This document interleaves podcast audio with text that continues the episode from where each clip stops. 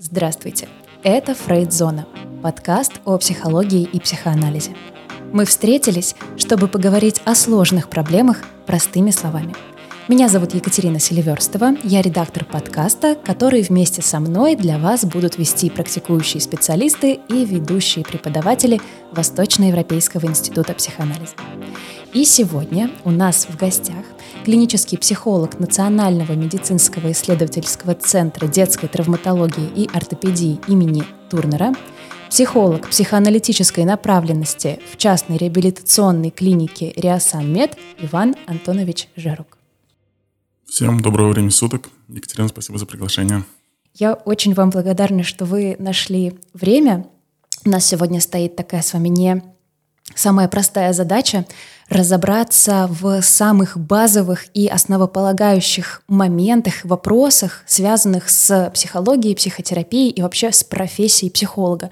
Потому что о ней достаточно много мифов бытует. Многие, кто приходит даже из наших студентов к нам э, на обучение, не сразу понимают, куда они попали, с чем им предстоит иметь дело. И вот нам сегодня с вами нужно будет поговорить об этих вопросах. Я думаю, что мы даже сегодня, может быть, косвенно э, затронем те э, важные темы, такие как, не знаю, например, виды психотерапии, какие бывают, что такое психологическая травма, может ли с этим помочь психолог, не может, э, кто или, может быть, сами надоумил вас о том, что вот есть такая профессия, когда вы почувствовали, что это ваше. Ну, для начала хотелось бы сказать о том, что если бы мне предложили выбрать одно определение одну специальность, если хотите, профессию, которую можно было бы себя назвать, э, которой себя отнести, э, то я бы, конечно, сказал, что это психоанализ э, Фрейда Лакана.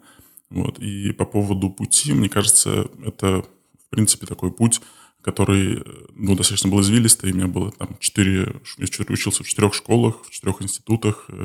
Долго шел к тому, чтобы понять, чем именно хочу заниматься. И ну, очень рад, что оказался в итоге в ИИПе. Эм, это позволило мне найти свое призвание, по поводу чего я до сих пор счастлив. Э, и это очень сильно меня поддерживает. Вот. Э, и мне кажется, как говорят о психоанализе, что это невозможная профессия, да, то есть, что это всегда какой-то свой путь изобретения того, как человек приходит к э, этому, этой области, поскольку люди идут из философии, из лингвистики, из психологии, из психиатрии даже, я знаю, есть э, люди, которые идут э, в этом направлении. Эм, поэтому я свой как бы путь воспринимаю как этот путь психоаналитика, да, он, который, э, как он ушел из Виллиста к... Я к нему шел к тому, чтобы оказаться в ВИПе, также и к тому, чтобы по окончании ВИП найти какое-то свое интересное поле, где бы мне было бы интересно реализоваться. А помните, как вообще узнали об институте? Да, мне, кстати, хотелось тоже сказать, что меня очень радует, что меня вот мои родственники поддержали в том, что э, я выбрал именно направление психологии. Тогда это были конец нулевых, и э, тогда решила о том, что э, кто-то говорил, что да, психология это не специальность, не профессия, что, может быть, не стоит этим заниматься, выбрать какую-то более стабильную, удобную, надежную профессию. И я очень рад, что меня поддержали в том, чтобы я следовал за своим желанием и пошел именно на психолога учиться, и что именно в ВИП. Потому что тогда, ну, мне буквально сказали так, что если я хочу заниматься больше теорией, то это, конечно, больше в СПБГУ, и там это отдельная научная область. Если больше практикой, то это, конечно, ВИП. И, ну, я до сих пор рад, что сделан такой выбор.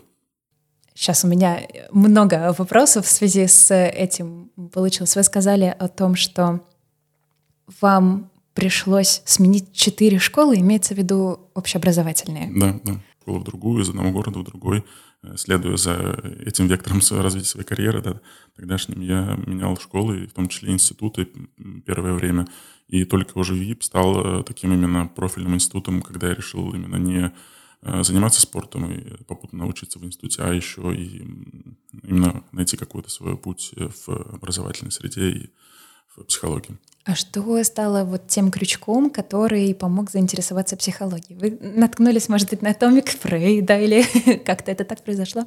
Ну, я с детства интересовался вообще психологией, и э, мне с детства было интересно общаться с людьми, э, мне были интересны профессии, связанные с коммуникацией, и поэтому, конечно, психология была одним из приоритетных вариантов для меня ну, достаточно давно. Вот. И просто в какой-то определенный момент я действительно да, наткнулся на пару произведений Фрейда, которые мне просто так предложили почитать, и я заинтересовался и действительно пошел по этому направлению. Но важный момент то, что мне, конечно, посоветовали тогда, я был э, знаком с э, психоаналитиком, выпускницей ВИПа, который мне рекомендовал это направление, поэтому я рад, что в моей жизни появился этот человек, и она мне посоветовала что, ну, выбрать такой вариант. А это было ваше первое высшее образование, да, на тот момент? Да, да. Угу. Тогда у э, института еще была такая возможность, потому что сейчас у нас только второе высшее. После окончания ВИИПа как развивалась ваша профессиональная траектория? Э, сразу после окончания института я вот как раз поступил в Национальный медицинский исследовательский центр детской травматологии ортопедии имени Турнера, и вот сейчас через несколько дней будет 10 э, лет, юбилей, как я там работаю. Э, Ух ты, поздравляю. Спасибо, спасибо большое. И, и два года как раз в июне было частной практики вот в частной клинике Рясан под началом Владимира Ивановича Курпатова, чем, чем, кому я очень признателен, поскольку он поддержал меня в том, чтобы я мог быть именно психологом психоаналитической направленности в медицинской клинике, что э, не такая уж и частая история. Так что как до сих пор у нас психоанализ в России не э, является практикой, которая официально признана в медицине, и она может быть только вариантом э, психокоррекционного воздействия, если это производится в рамках медицинского, медицинской помощи. А как вы думаете, с чем это связано? О, это очень большой сложный вопрос. Ну, э, ну можно говорить о том, что в, как сказать, по профессии клинического психолога в России появилась в 1918 году, а, и потом с 20 примерно пятого года психология вообще не была представлена в Советском Союзе. Она ну, была под запретом, и только, насколько я понимаю, в 50-х годах были, произошли павловские сессии, так называемые, когда решили все-таки психологию вернуть. И, ну, она была как бы такой очень сильно психофизиологической, а, и а психоанализ был одной, одной, одной из трех наук, профессий, которые оставались под запретом. Ну, это генетика, кибернетика и психоанализ до начала 90-х годов. Э, ну, то есть если генетику и кибернетику еще как-то отстаивали, то психоанализ, насколько я знаю, именно был э, не приветствовался и был под запретом. Была такая интересная история, когда я сдавал кандидатский экзамен по философии, у меня был вопрос о развитии науки и культуры в Советском Союзе. И у меня был большие сомнения, то есть можно ли говорить, там, допустим, о определенных, эм, определенном прессинге, да, и идеологии, которая запрещала бы людям выбирать то направление, которое им интересно, э, поскольку принимали у меня экзамен э, философы, которые были как раз образовывались в Советском Союзе. Э, и вот я постарался для начала так осторожно начать говорить о том, что ну вот, да, не все было разрешено. Они говорят, нет, подождите, давайте говорить о, о репрессиях, о, о идеологии, пожалуйста. То есть вот э, важно и интересно, что в философии, да, сразу же, как только ну, то есть не стало Советского Союза, когда организовалась Россия, да, сразу же появилась э, свобода исследований, которая вот дала много, и философы, да, хоть и являются теми, кто был, обучался в те времена, они Э, пересмотрели свои взгляды, ну, вот можно сказать, в отличие от э, многих клинических психологов, что тоже, мне кажется, важно обозначить. Диплом клинического психолога, этот статус вы уже получали в научно-исследовательском центре, правильно понимаю? Э, да, сейчас на самом деле тоже интересный момент, то, что касается клинической психологии. Сейчас, во-первых, в принципе, закрыты все диссертационные советы по медицинской клинической психологии, потому что с прошлого октября Э, их пытаются, ну, медицинскую психологию пытаются разделить на э, медицинскую психологию медицинские науки и клиническую психологию психологические науки. И ну, проблема в том, что это, насколько я понимаю, просто очень сложно сделать. Э, и то, что касается клинической психологии, да, то есть чем ее отличие от медицинской психологии, они достаточно тоже такие сложные в том смысле, что медицинская психология как э, гуманитарная специальность не является медицинской областью, не является медицинской профессией. Она хоть и получается в медицинских вузах, но она является педагогической профессией. И, соответственно, путаницу создает понятие медицинский психолог, поскольку есть медицинский физик, да, то есть он является, допустим, медицинский физик медиком, но его область работы относится к медицине. Также медицинский психолог, э, он э, не является непосредственно медиком, да, является э, психологом, область специализации которого относится к медицине. И проблема как раз в том, что теперь очень сложно от этого отделить медицинскую психологию, которая бы имела отношение к медицине. Хотя это, безусловно, важная составляющая, которая так присутствует в работе каждого врача, найти контакт, взаимопонимание с пациентом. Это в любом случае, в каждом клиническом случае важно. Может ли клинический психолог выписывать какие-то препараты пациенту? Или это вот как раз-таки про градацию медицинский, клинический психолог и... Ну, вообще, насколько я понимаю, вообще не подразумевается, что психологи могли выписывать э, препараты. Э, то есть, опять же, тут, наверное, важно понимать, э, что какой подход мы выбираем к пониманию, к пониманию психолога, потому что, ну, в общем смысле, к знанию о психике относятся все, все практики, теоретики, все, кто занимается психологией. Но при этом вряд ли там, психиатры, там, многие психоаналитики, психотерапевты э, обозначают себя как психологи. Даже я да, в начале этой встречи сказал, что я скорее себя отношу к психоаналитикам. Поэтому психология — это тоже такая область, где нужно понимать, к какой области относит себя человек, и Э, какой школе, э, специализации, профессии, даже, можно сказать, он себя относит.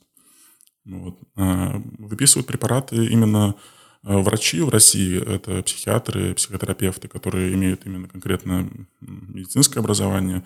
Вот. И это тоже отдельная тема для обсуждения, потому что вопрос задействованности психотерапевтов в России, он вызывает вопросы в том смысле, что, э, ну вот, мне недавно Владимир Иванович Курпатов говорил, что он с Мольным говорил о том, что у нас э, в России недостаточно задействованность э, психотерапии как таковой, в принципе, по, по, по отношению к работе с населением. И, и это заключается даже в том, что, допустим, до сих пор в России, ну, как правило, не выписываются ну, больничные по диагнозу депрессия, допустим. Это ставится вегетососудистая да, дистония, да вот, то есть определен, определенная стигматизация вот, э, темы псипрактик в России, она до сих пор присутствует. Это отдельная большая тема, конечно. И вот это как раз возвращает нас к тому, что э, те псипрактики, э, профессора, доктора наук, э, медики, которые формировались в Советском Союзе, они, конечно, существуют во многом в той клиническом, в том образовании, в котором они ну, сказать, развивались, формировались. И это тоже как бы создает определенную разницу между психиатрами, психотерапевтами и психологами, и психоаналитиками уж тем более. Раз уж мы коснулись этой темы, давайте попробуем коротко, насколько это возможно, а, попробовать объяснить да, вот разницу между этими специалистами. То есть психолог, психотерапевт, психиатр, психоаналитик, кто еще есть? Вот клинический психолог, как не ошибиться с кабинетом, грубо говоря, и попасть к тому, кто тебе может помочь? Кому, с какой проблемой обращаться? Ну, вообще, мне чуть-чуть хотелось сейчас в сторону отступить и сказать э, ту важную вещь, которую мне хотелось сегодня сказать. Это то, что, мне кажется, э, очень важным уже наконец-то начать говорить о незнании и о незнании в значении э, ученого неведения. То есть знание о незнании. В психоанализе это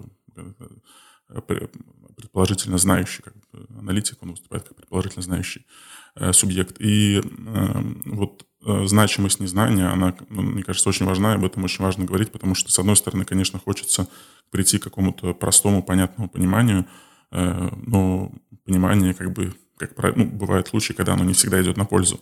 Э, и тут в такой ситуации существует просто множество градаций и подходов именно к э, разделению теоретиков, практиков. И, ну, я предложу просто одну, но я бы был бы рад, если по э, окончанию нашей сегодняшней встречи могло остаться даже больше вопросов, чем ответов, потому что э, вопросы порождают желание что-то изучать, находить какие-то свои ответы. А наличие уже готовых ответов, оно как бы успокаивает позволяет уже интересоваться чем-то другим. Есть какие-то вопросы, которые в психологии были, есть и остаются неразрешенными, и нахождение какого-то своего собственного пути, мне кажется, является основополагающим для человека в той специальности, которую он выбирает в области психопрактик. Очень психоаналитично. Спасибо. Ну, я бы предложил разделить, да, наверное, на то, что, ну, как бы Э, психолог э, относится к, именно к области диагностики. Э, он проводит первичный осмотр чаще всего, если брать такой медикализированный подход, именно как раз к клинической психологии. Его задача как раз выявить какие-то отклонения или нарушения развития, в то время как психиатр — это тот, кому обращаются ну, в том случае, когда человек теряет контроль над собой и нет возможности, допустим, контролировать самого себя, понимать, э, где находишься, эм, и как тебя там зовут, условно говоря, такие прям тяжелые нарушения, когда требуется именно э, серьезное медицинское сопровождение. Э, психотерапевт в России, вот, он очень часто близок к психиатру, поскольку это, они оба относятся к медицинской области, где психиатрия имела долгое доминирование. И ну, задача психотерапевта, конечно, произвести один из видов психотерапии. Э, и если их разделить, примерно, то есть та градация, которую мне предложили в ЕПИ, в принципе, я с ней согласен, есть э, когнитивная психотерапия, э, экзистенциально-гуманистическая психотерапия и э, глубинная психодинамическая психотерапия. И тут надо сказать, да, что, как, ну, исходя из того, как я это вижу, психоанализ не относится ни к одному из видов психотерапии, а, является обособленной практикой, которая даже ну, не совсем связана с медициной, я бы так сказал. Вот. Э, хотя можно говорить о том, что психоанализ оказывает лечебный эффект. Вот. Э, поэтому ну, это тоже такой вопрос. Я скажу так, постараюсь тоже коротко, mm-hmm. чтобы далеко не уходить. Э, есть различия в понимании слова лечение в русском и романо-германских языках. И если там это в английском это treatment, да, оно означает очень много вещей, в том числе уход, попечение, опека, забота. Э, в русском языке лечение, ну, лечение это лечение, а опека, уход, обращение это другие слова. Uh-huh. Поэтому, говоря в английском, да, или в схожих французских, португальских языках, treatment, там, тритаменто, э, э, подразумевается что-то общее, не конкретизированное, а в русском оно как-то переводится однозначно, как бы уже как будто бы приравнивается к медицине, хотя ну, это очень спорный момент, скажем так, один из дискуссионных моментов. И, опять же, возвращаясь к теме незнания, мне кажется замечательно, что даже среди психоаналитиков есть разные взгляды на то, что из себя представляет психоанализ. И, мне кажется, само по себе это замечательно, что есть разные, разные точки зрения. Психоанализ — это вид психотерапии, метод или вообще как-то отдельно обособим его? Ну, я, я говорил, да, про психодинамическую психотерапию, да, то есть есть психоаналитики, которые относят себя к психотерапевтам. Э, есть психоаналитики, которые не относятся к психотерапевтам, и э, тут между ними как бы есть такое как бы противоречие, которое, тем не менее, объединяет психоаналитическое поле, что есть разные практики, скажем так, и то, кому человек относит себя к медицинским психоаналитикам или же э, тем, кто не имеет отношения к э, психотерапии, поскольку ну, само понятие психотерапии, оно подразумевает э, лечение, э, и это как терапия, как возврат к какому-то оптимальному состоянию. Э, и, но при этом мы ну, зачастую не можем говорить о четком понимании психического здоровья. Есть там около семи подходов к пониманию психического здоровья. Э, к норме. Э, Славой Жижик, например, вообще говорил, да, что э, нормальность – это невроз. И поэтому тут вопрос именно отношения того, какая школа, какая позиция ближе для человека, который рассматривает какую-то ситуацию. Поэтому, мне кажется, очень важно в таком случае отсутствие конкретного понимания, к чему относится психоанализ. Это позволяет выбирать какое-то более близкое для себя понимание. Если я обыватель, ищу специалиста мне нужно разбираться в этих э, видах, классификациях, подходах. Мне нужно понимать, чем, например, гештальт-терапия отличается от когнитивно-поведенческой, где мне будет лучше. Или это пальцем в небо и на обум? Ну, я бы сказал, что э, тут тоже зависит от желания человека, который обращается за помощью, поскольку э, кому-то хочется волшебной таблетки, чтобы ему просто сказали, что надо делать, вот так делайте, вот так не делайте, пить таблетки и не погружаться там в, свой, в рассуждение своей истории, детстве, бессознательном или еще чем-то. Это один, одна группа э, людей, которые обращаются да, за помощью. Есть те, кто просто интересуется, есть те, кто действительно хотят э, продолжительно проходить там, да, психоанализ. И вот э, тут вопрос, э, мне кажется, как раз в том числе, может быть, за счет и продолжительности, в плане того, что один из вопросов психоанализу, да, то, что это не быстрая практика, что она требует времени, и очень важно то, что в процессе анализа э, именно анализ осуществляет сам анализант, то есть это значит, что человек, в принципе, погружаясь в область психоанализа, начинает больше изучать себя, эту область, э, свою историю, э, какими-то темами интересоваться. То есть, ну, невозможно, как мне кажется, прийти э, в психоанализ и так вот чуть-чуть Не понимать, что это. Да, не понимать, что это, абсолютно не, не. Поскольку в процессе анализа именно артикуляция своих эмоций, чувств, она уже дает более осознанное понимание себя, рефлексию того, что почему вообще заинтересовался этой темой и, соответственно, интерес к, к психоанализу как таковому. А если говорить о людях, которые приходят, да, есть в, в поле медицины, то там, да, действительно есть, ну, как мне кажется, более э, простой подход в плане того, что, да, можно прийти, там могут дать совет, какой-то конкретный способ, э, я ну, сразу скажу, да, я не специалист когнитивно-поведенческой психотерапии, вот, но э, я, насколько понимаю, там э, есть там, определенные э, исправления каких-то паттернов поведения, которые были нерабочие, и что их нужно заменить на какие-то более эффективные э, ошибки мышления и так далее. Вот обнаружение, исправление их как бы в таком, э, ну, таком поверхностном уровне, чтобы сильно не погружаться.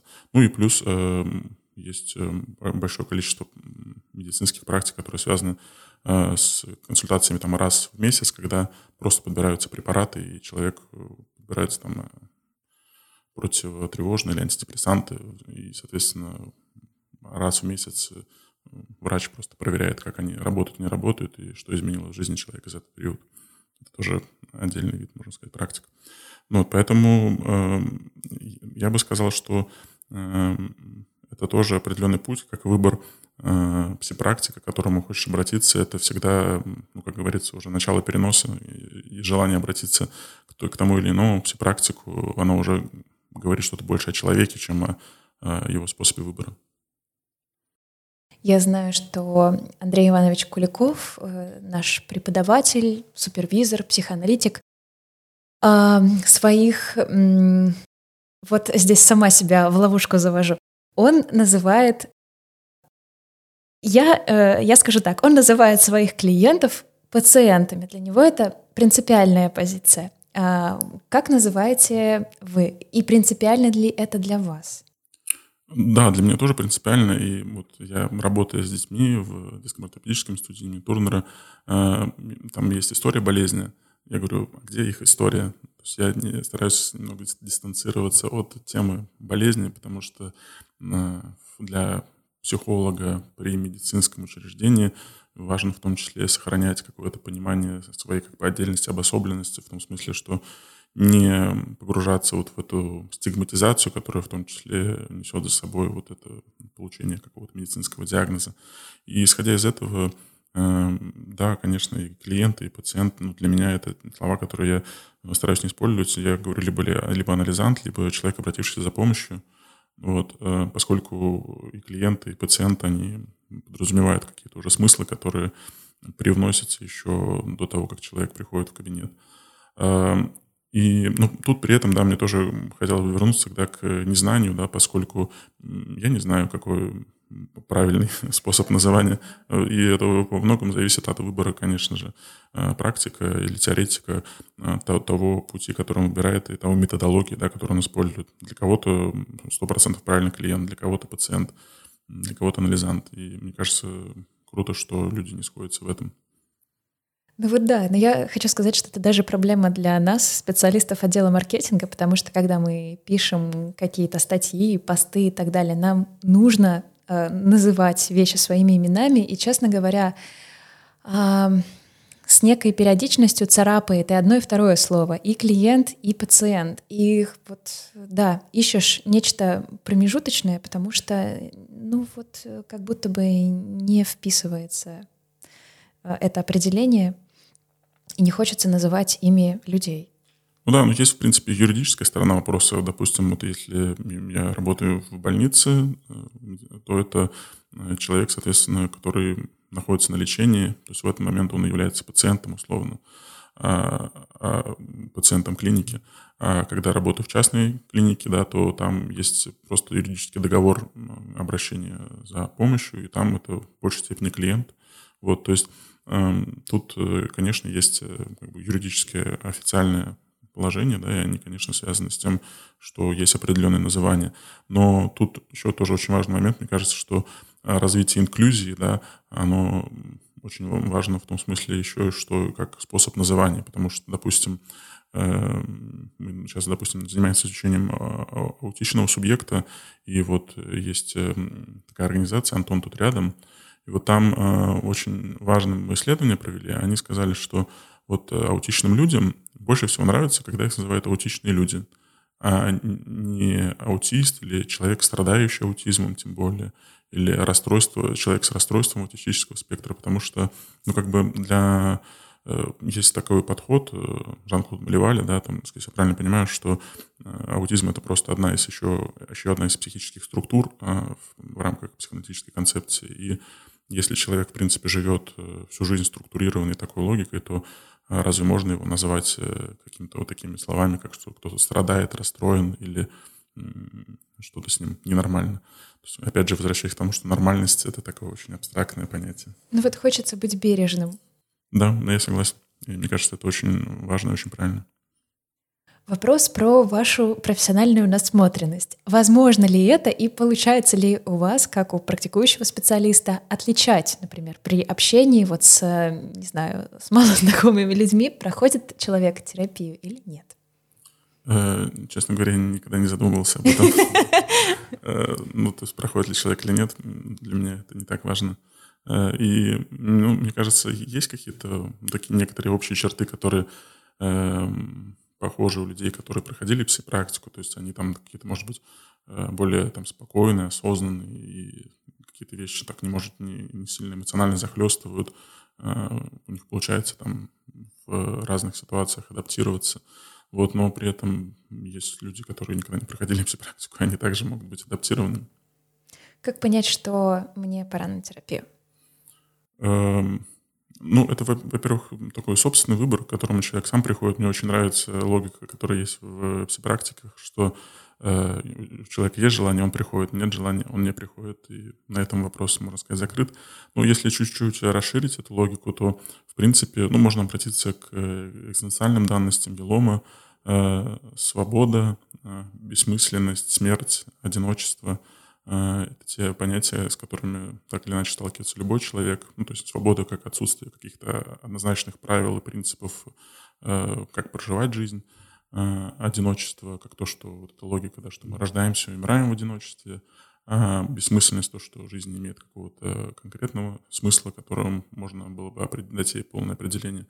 Это всегда тоже какой-то собственный выбор. И смерть, как то, что все мы умираем и умрем рано или поздно, и это тоже очень сильно влияет на то, как человек проходит, там, например, возрастные кризисы в том числе.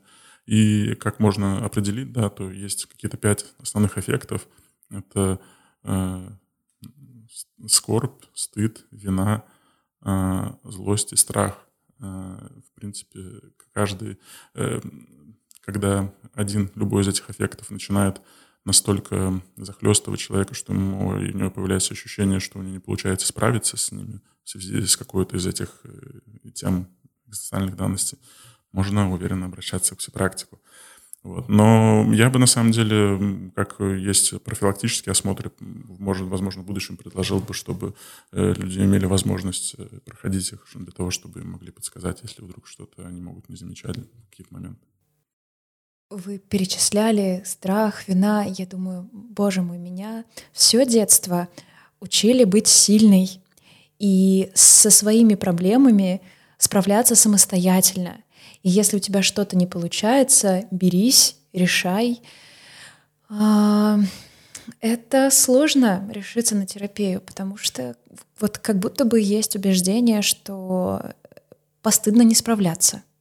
Да, я согласен. И тут, ну, наверное, надо говорить о такой э, советской, постсоветской логике, культуре, э, когда ну, я вот общался с коллегами, знаете, вот до... Есть такая граница, условно говоря, где-то около 40 лет э, возраст, то есть люди после 40 практически, ну, очень в большом более низком проценте ходят к психопрактикам, поскольку они сформировались как личности, выросли в культуре, где их сильно учили справляться самостоятельно, быть сильными людьми, а, образцом для подражания. Э, и э, это ну, как бы сама, сама культура Советского Союза делала людей такими. Э, и ну, это так, как оно есть. Вот. Просто к тому, что клиенты, скажем так, пациенты, анализанты, те, кто младше 30, они в гораздо большем количестве приходят, и э, сейчас э, нижняя граница, да, когда люди начинают обращаться э, к психопрактику или осознанно уже хотят пойти к психологу, не когда там, скажем, родители отводят, а когда само,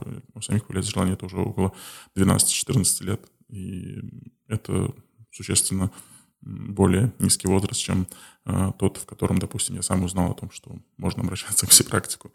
Вот. Э, да, наверное, различие культур, потому что постсоветская культура и такая уже пост-постсоветская, да, следующее поколение после тех, кто э, вырос на границах э, этих э, стран, оно, как бы, это поколение уже гораздо более спокойно относится к тому, чтобы обратиться к психопрактику. Но при этом, конечно, существует еще вот этот шлейф воспитательный, когда родители все равно стараются ну, в том числе воспитывать так, как их воспитывали, и учат быть сильными, совсем справляться. Но э, на самом деле иногда сила, храбрость и мужество в том, чтобы как раз обратиться к психопрактику, а не избегать своих переживаний. Да, согласна всецело. Мне почему-то вспомнилась то ли э, эта картинка, то ли мем, когда высмеивается как раз-таки вот этот вот момент, что ты что, пойдешь к психологу на родителей жаловаться еще и за деньги? А, какой кошмар. Вот, на самом деле, как бы... а, ну, не знаю, а можно это назвать а, вообще жалобы на родителей? В психоанализе же с этого, в общем-то, и, и начинается. Ты начинаешь думать о своем детстве и анализировать свои чувства. Ну, знаете, как э, человек, который сам проходил анализ и который сам веду а, а, психоаналитическое консультирование, можно так сказать, я и сам сталкивался и видел, что э, во многих случаях, когда речь идет о родителях, речь идет о собственной психике, о своем представлении о родителях, а, поскольку в психике каждого человека есть представление о том, что является кто, как, каково это быть мамой, каково это быть папой, что означает этот образ. И очень интересно, что вот с процессом э, прохождения анализа э, становится понятно, что те эмоции, переживания по отношению к родственникам, которые, казались, были связаны с ними, оказывается, больше связаны с собственными чувствами.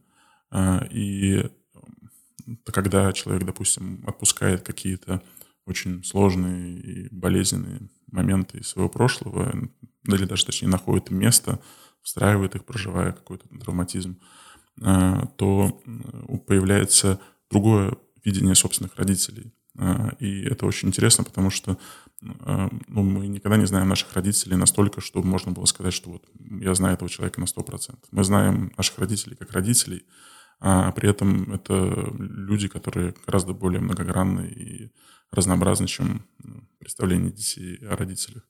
И вот это вот понимание того, что это связано с собственными чувствами, а не с родителями, оно приходит уже только в процессе определенного прохождения анализа. И это позволяет э, найти выход из ситуации, потому что когда ну, ситуация завязана на кого-то вовне, на какие-то обстоятельства, которые не подконтрольны, то с этим ничего и нельзя сделать. Когда ситуация находится под собственным контролем или, по крайней мере, осознается как то, что имеет отношение к самому себе, это то, с чем можно иметь дело.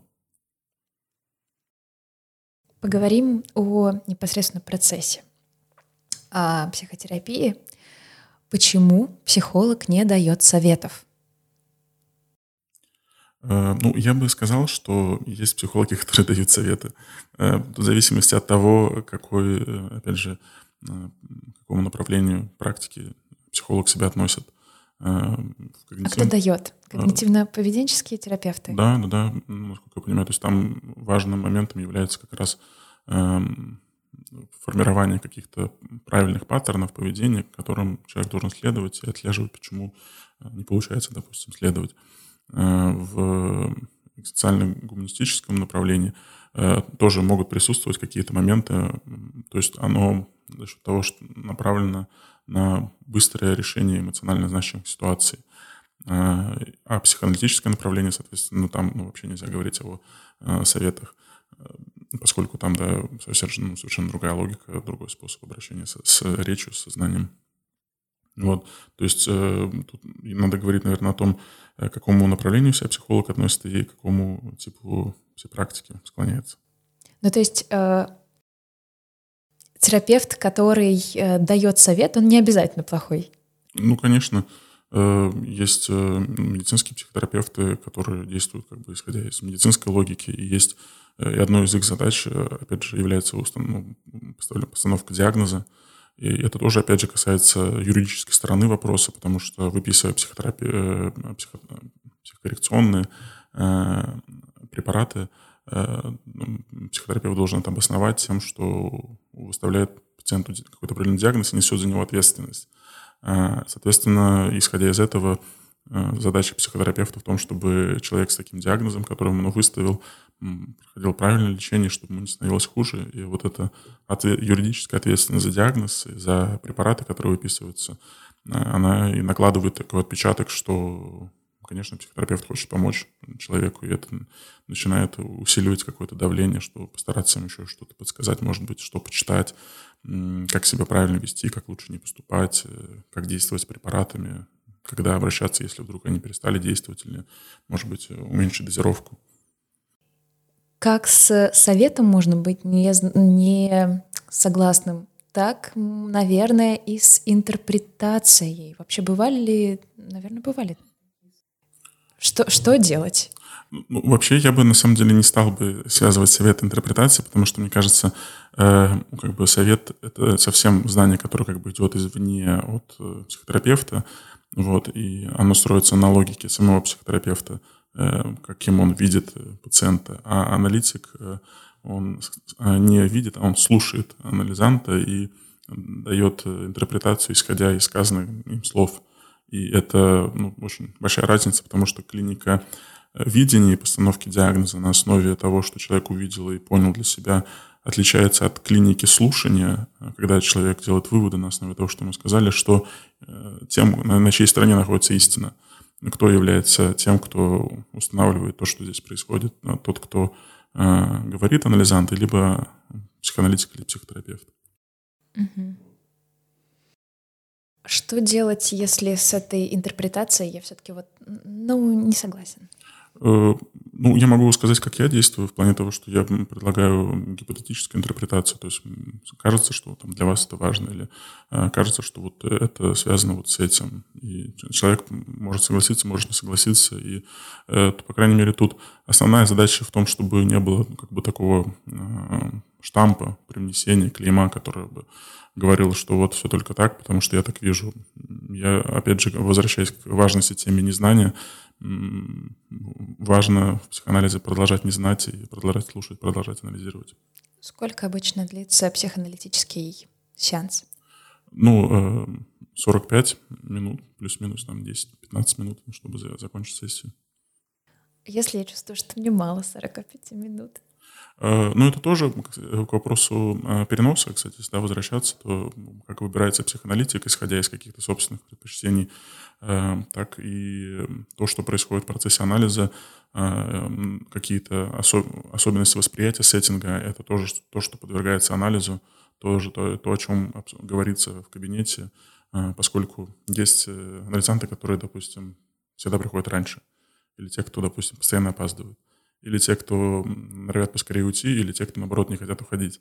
Э, и вот, э, в принципе, это все сводится к логике там, позитивного или негативного переноса, что либо что-то нравится, и образ аналитика приобретает позитивный окрас, либо не нравится и отрицательный. Можно сказать, что нежелание уходить как раз к вопросу о том, да, а, чем же так хорошо в кабинете, что же такое происходит, из-за чего не хочется уходить. это вопрос, который может быть задан в кабинете, и то, что может дать какой-то материал дальнейший для дальнейшей работы. Интересно. А вот если в процессе беседы э, психотерапевт, э, аналитик, сложно представить, честно говоря, аналитика, который перебивает, психотерапевт, который э, перебивает, оправдано, оправдано ли это? Ну, я бы сказал, кстати, что есть э, случаи, когда психоаналитик может перебить.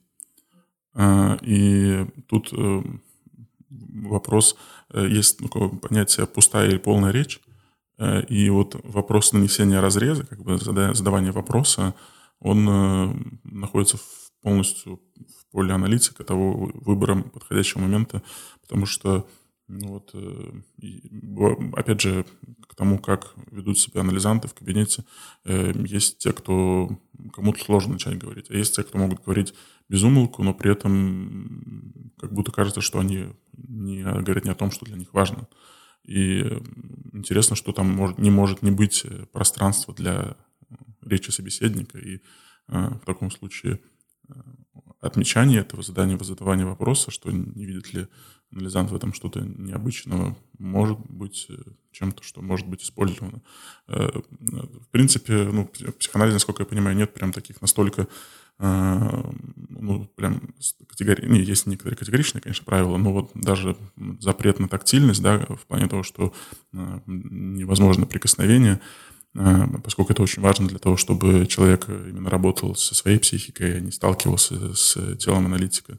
Ну вот, но был случай Лакана, да, который, у которому женщина постоянно говорила о гестапо, гестапо, и раскладывалось, разрезалось на фразу «джестапо» — прикосновение. И после того, как он прикоснулся к ней, ей стало легче.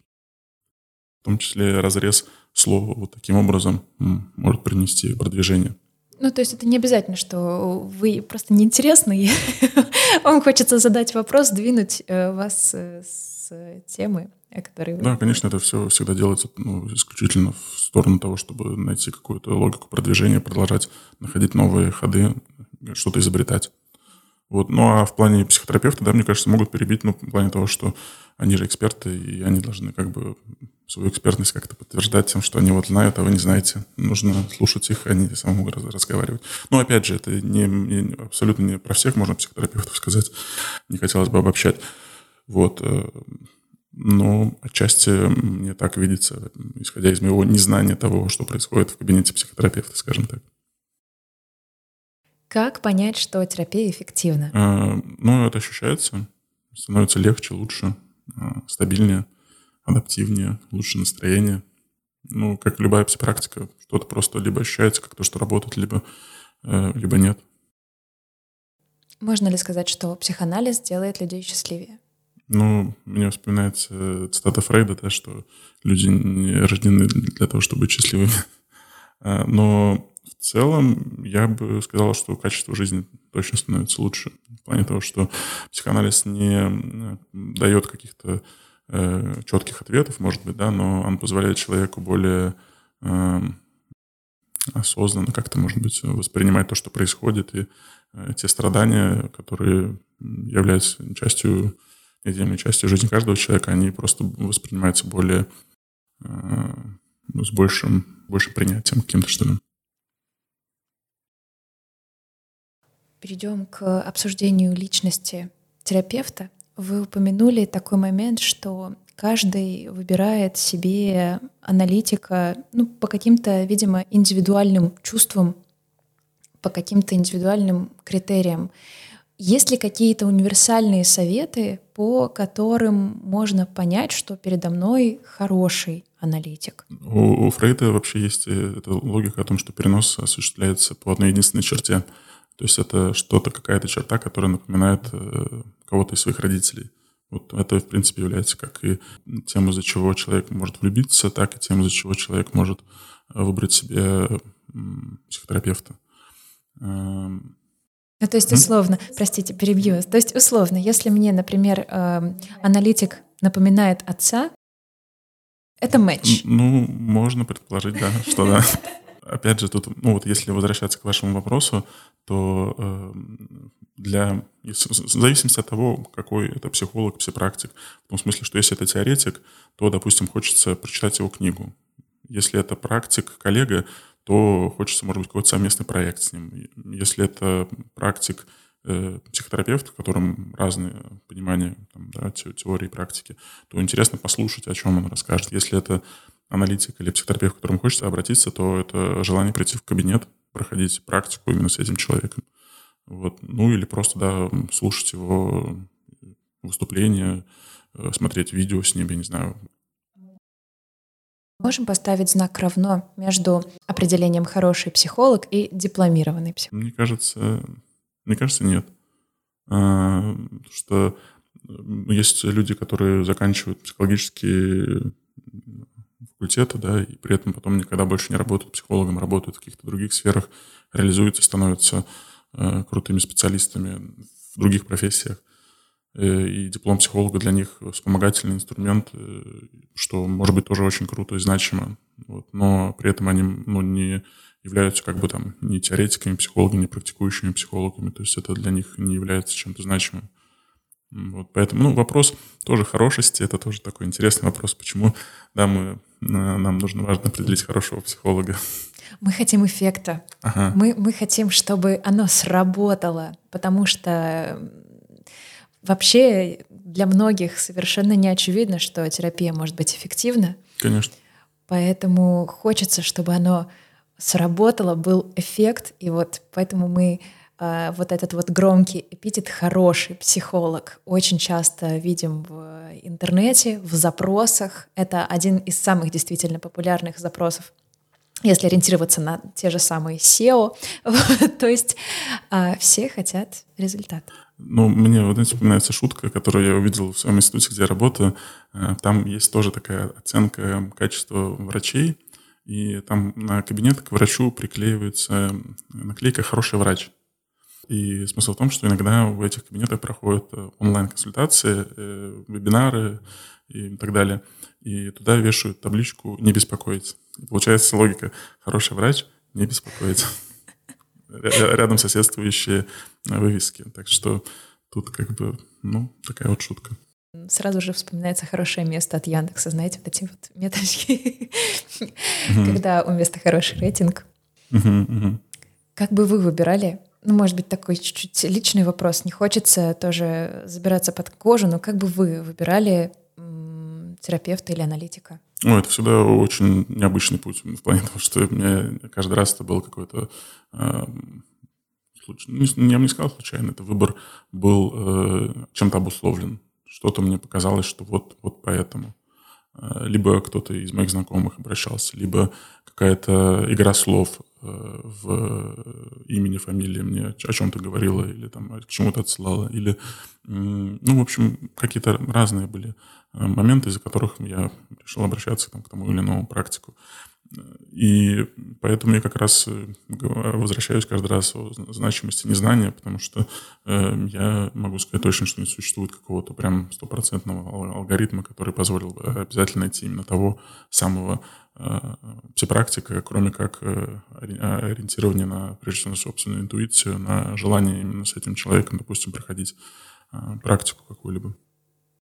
Не стыдно ли ходить раз за разом к разным специалистам, после первого сеттинга понимать, что ну не то, не нравится, не знаю, темпор голоса, не нравятся какие-то, не, не знаю, что, вопросы, может быть.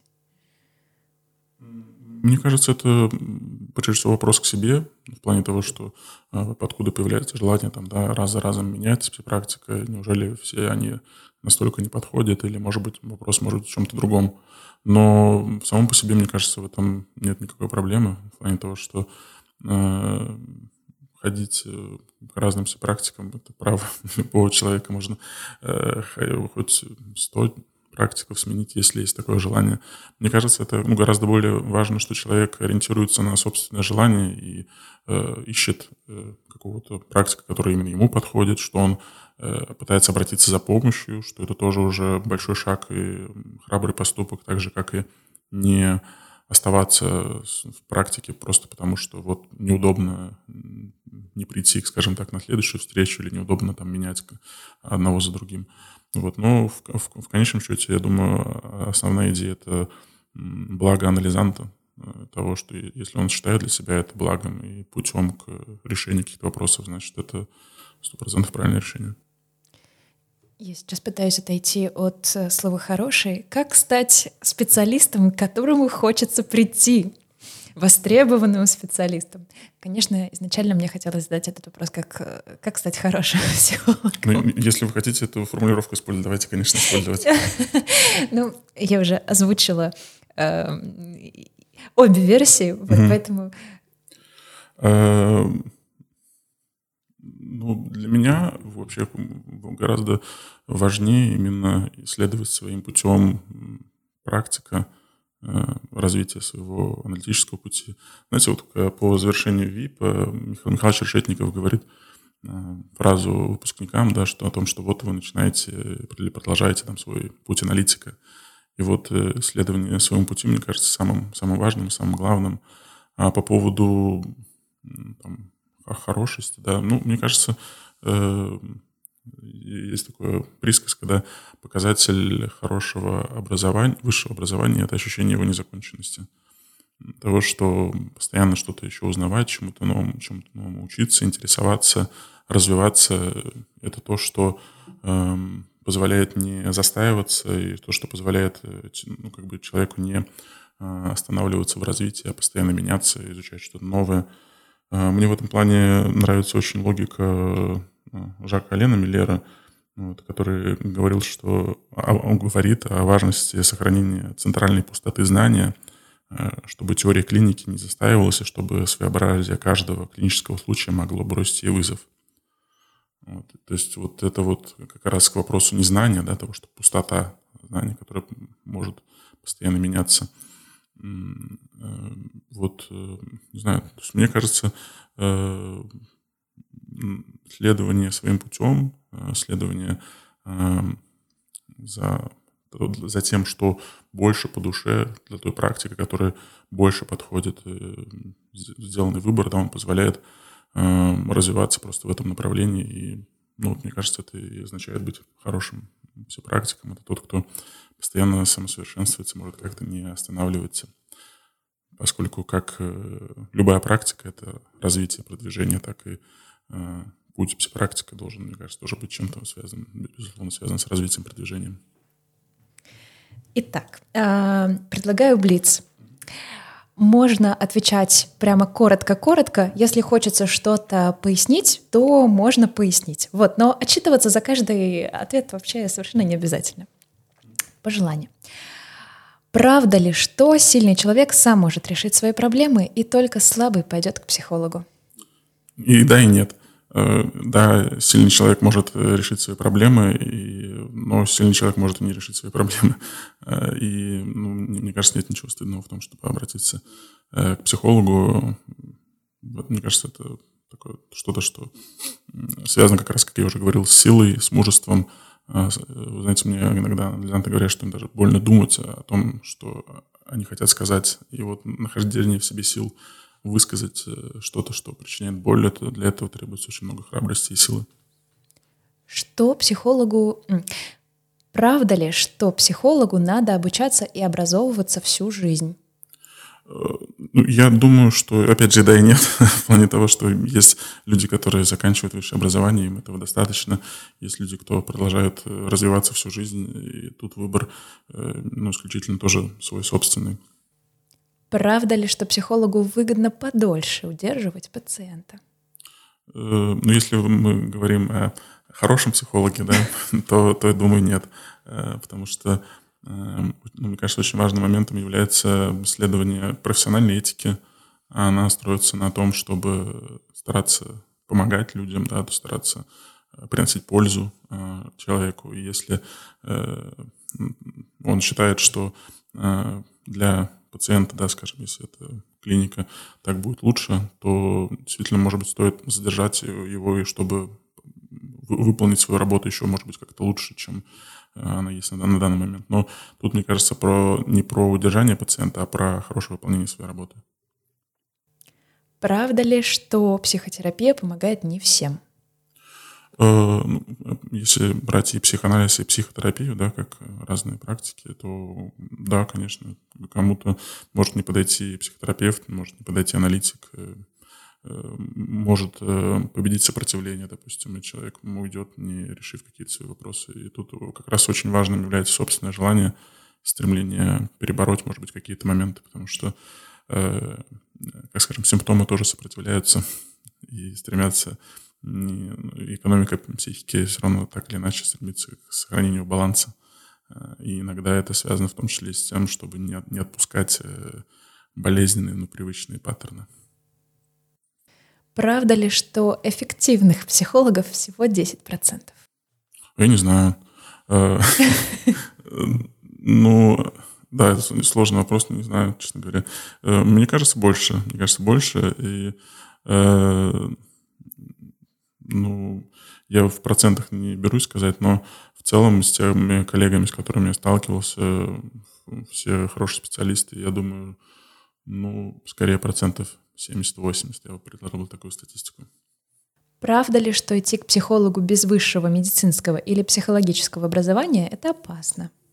Я думаю, нет, э, поскольку э, ну, для того, чтобы обратиться к, скажем, другому, любому другому медику, не требуется медицинского образования так и какого-то другого.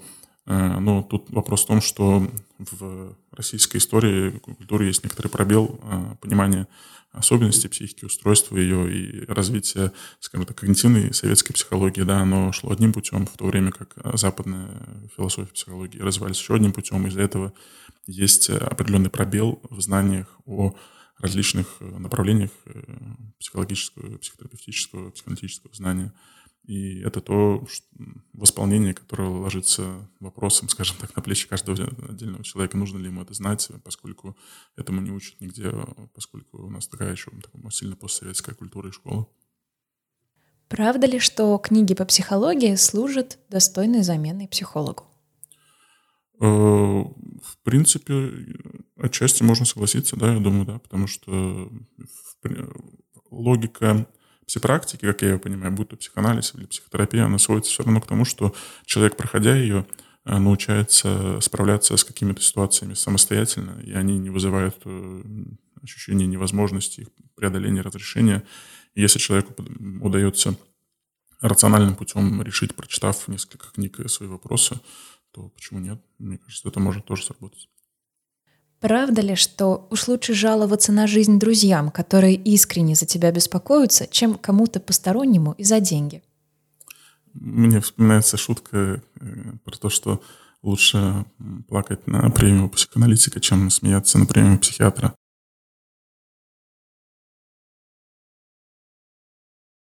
Начинали говорить сегодня уже о том, что э, есть люди, которые не, не принимают вообще наличие психологии, ее значимости как таковой. Это тоже часть нашей культуры, часть такой широкого окна Овертона, да, в котором мы существуем, где есть те, а, те, кто не верят в правдивость психологии, ее эффективность, как и те, кто в несколько поколений людей, которые посвящают свою жизнь тому, чтобы развиваться в этом, становиться там кандидатами, докторами наук или там писать какие-то работы. И мы все существуем при этом одновременно в этом поле.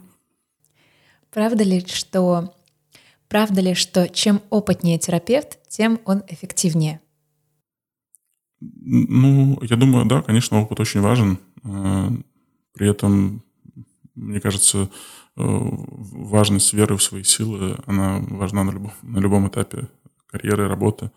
Э, как правило, ну, вот меня Владимир Иванович Курпатов говорил о том, что нужно пять лет карьеры, чтобы какой-то сформировать свой собственный стиль ну, ему виднее, я, у меня еще нету пяти лет, чтобы частной практики, чтобы можно было утверждать это, а, что это так или нет. Вот. Но мне кажется, что определенный стиль я уже выработал себя, и э, э, тут, э, скажем так, э, что те аналитики, которые скажем так, могут дольше работать, иметь большую практику, они могут в таком случае менее быть реже проходить собственный анализ, потому что они уже стали какими-то ну, такими гуру психотерапии там, да, или психоанализа. И вот это вопрос э, достаточной проанализированности, да, он достаточно, достаточно остро встает, поскольку ну, я знаю, что у нас э, ну, есть практики, которые обращаются за, за анализом к французским коллегам, поскольку поле э, психоанализа в России еще достаточно молодое, и, может быть, э, недостаточно э, аналитиков для аналитиков, скажем так. Правда ли, что бесплатная терапия неэффективна? Если не платишь деньги за консультации, то у тебя нет стимула работать. Э, ну, вообще, в принципе, устройство клинической работы, оно в медицинском учреждении действительно отличается от а, аналитического акта, поскольку э, там идет речь о том, что человека, там, скажем, ребенка ко мне приводит на консультацию, записывает врач или направляет мама, э, поскольку хочет, чтобы работал психолог. И это уже создает определенную другую логику, не такую, как э, когда приходит человек со своим запросом самостоятельно. Вот. Э, но при этом у меня есть несколько случаев, которые действительно показали, что и в рамках, э, скажем, бесплатной да, медицины, в рамках работы в клинике было продвижение в логике, да, аналитической логике. И ну, мне нравится, как говорит об этом Айтен Юран, э, о том, что даже в медицинской клинике можно найти место для того, чтобы аналитический акт состоялся. Оно, не предусмотрено там по умолчанию, но при этом там есть место для того, чтобы можно было его осуществить и, как сказать, реализовать да, аналитическую логику. Ну, то есть здесь вопрос скорее про то, что есть же, например, социальные центры, где оказываются психологическая, психоаналитическая помощь, и, возможно, у всех разные там условия на эти консультации. Ну, где-то, например, там, не знаю, 5-10 первых сеансов, они бесплатны. В психоанализе, в психоанализе есть нюанс с оплатой, верно? Потому что она должна тебя мотивировать. Вот когда ты не платишь, да, вот э, верно ли это, что у тебя нет стимула работать и разбираться, когда тебе, ну, вроде как вот, допустим, 10 консультаций даются вроде как даром? Ну, я могу сказать, что, опять же, говорю только за себя в таком смысле, и были, была работа по гранту, да, когда оказание там, психологической помощи, ну вот, там тоже, соответственно, люди ничего не платили, и э, какое-то, какие-то результаты, какое-то продвижение, безусловно, тоже имело место быть. Вот, но, конечно, в логике классического психоанализа речь, конечно, идет о необходимости оплаты как того, что регулирует э, систему отношений между аналитиком и анализантом, и, э, в принципе, действительно мотивирует анализанта говорить, не уходить куда-то в рассуждение, а быть более нацеленным на точность высказывания, потому что ну, буквально время деньги Иван, мы уже потихонечку подходим к концу. А, нужно сказать, что перед тем, как э, мы вот начали запись, мы в наших социальных сетях подписчиков спросили о том, что бы им было интересно узнать у наших выпускников, у практикующих специалистов. И все они, на самом деле, как один, просят рассказать вас о том, какая практика может быть у студентов и какая она была у вас. Угу. А, ну, когда я обучался в ВИПе, у нас было э, несколько практик в психоневрологическом диспансере и э, в тренинговом центре. Э, там я получил диплом коуча даже дополнительно, но по итогу, кстати, он мне пригодился, поскольку я пробовал разные практики. Вот. Я хотел, да, сказать для слушателя, да, что я, так как я сейчас остался Э, в принципе, как единственный психолог да, в федеральном там, центре имени Турнера, то я, как ну, нашим студентам ВИП, так как это мой вуз, который я заканчивал, хотел предложить, если у вас будет желание пройти практику в стенах э, медицинского центра детской травматологии ортопедии, то вы можете через Екатерину найти какие-то мои контакты, да, и мы попробуем это организовать. Хотя это, конечно, сложный процесс, вот, но, по крайней, но можно сказать о том, что сейчас как бы ситуация меняется в плане того, что если раньше было сложнее организовать практики и попасть куда-то в какие-то клиники, то сейчас поскольку да, есть люди, которые являются выпускниками ВИПа, да, и они поддерживают эту логику того, что помощи студентам, то, конечно, пожалуйста, давайте попробуем это организовать. Это было бы очень здорово. Я думаю, что будет море желающих, что, что вам еще придется выбирать и отбиваться, может, даже. Но предложение невероятно заманчивое. Спасибо вам за него. Это прямо вообще класс. А еще был вопрос, знаете, какой он был, ваш первый пациент? Ну, у меня первым был анализант, да, и э, причем был в частном кабинете. И э, ну, это было интересно, волнительно, но в большей степени интересно, потому что, ну, как я говорил вначале, я ощущаю психоанализ как свое призвание, и идти по пути своего призвания — это волнительно и интересно. Что вы больше всего любите в своей профессии? Эм, мне очень-очень сильно нравится, да, можно сказать, даже что люблю, то, что за 10 лет, то, что я работаю, э, я не слышал ни разу того, чтобы люди говорили одинаково о своей истории. Э, насколько, в общем-то, есть общие темы там, своего детства, там, родителей, каких-то сложностей в школе или еще где-то. Но при этом я ни разу не слышал того, чтобы кто-то говорил одинаковым образом. Вроде как бы столько слов-то нету, что можно было по-разному артикулировать свою историю, но при этом меня каждый раз завораживает и поражает то, как люди по-разному говорят, и это невозможно, непредсказуемая история того, как человек артикулирует э, свои эмоции, как он строит речь. Это, мне кажется, одна из самых э, завораживающих вещей, в принципе, в психоанализе, в психопрактиках. Какие материалы, может быть, какие книги, какие фильмы вы порекомендовали бы тем, кто хочет стать психологом? Э, ну, если брать просто психологию, это достаточно широкая область, и в зависимости от того, хочет ли человек стать э, ученым психологом или психологом психоаналитической направленности, то набор э, книг, фильмов там он будет в значительной степени отличаться.